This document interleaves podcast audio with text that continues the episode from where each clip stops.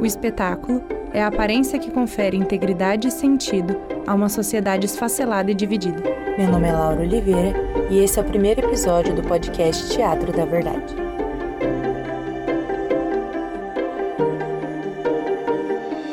Bairro Aclimação, São Paulo, março de 1994.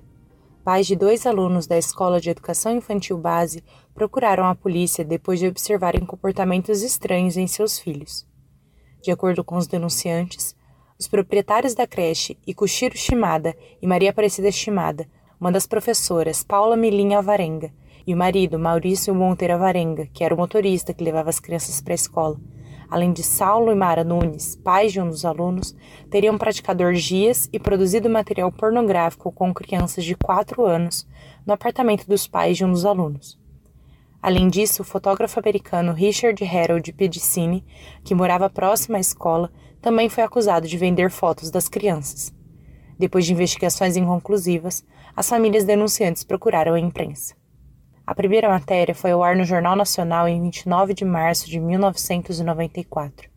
Depois disso, outros veículos replicaram e condenaram os membros da escola. O jornal Folha de São Paulo noticiou o fato com a manchete, aspas, Escola é acusada de prostituição. Menino de 4 anos, vítima de abuso sexual, diz que tirou fotos nu com professoras.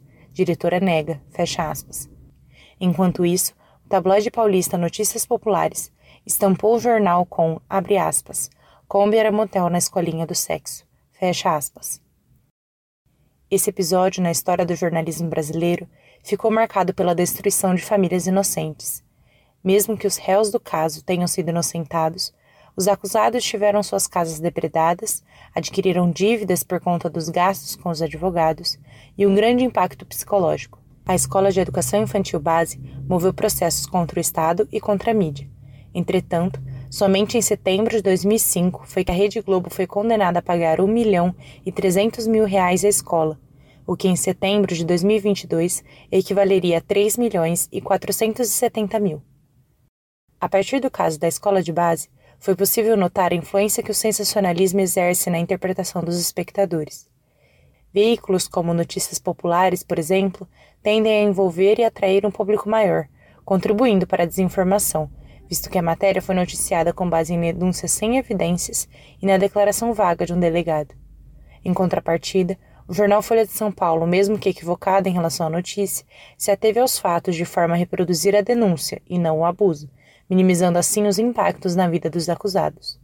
José Arbex Jr., autor da obra Jornalismo, a Notícia como Espetáculo, comprova a influência que as escolhas dentro do jornalismo exercem para com a interpretação do espectador, de forma a analisar a importância que as imagens desempenham na narrativa jornalística.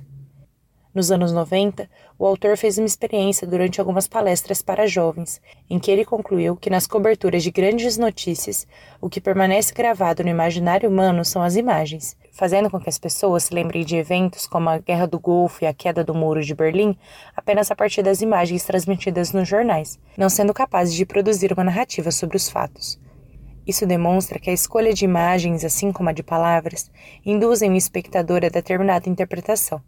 Dessa forma, por não haverem grandes casos que ocupassem os jornais da época, o caso da escola de base recebeu grande destaque, aumentando a repercussão e o impacto do caso. Esse foi o primeiro episódio do Teatro da Verdade. Meu nome é Laura Oliveira e esse podcast faz parte do projeto Inovação do curso de jornalismo da UNERP.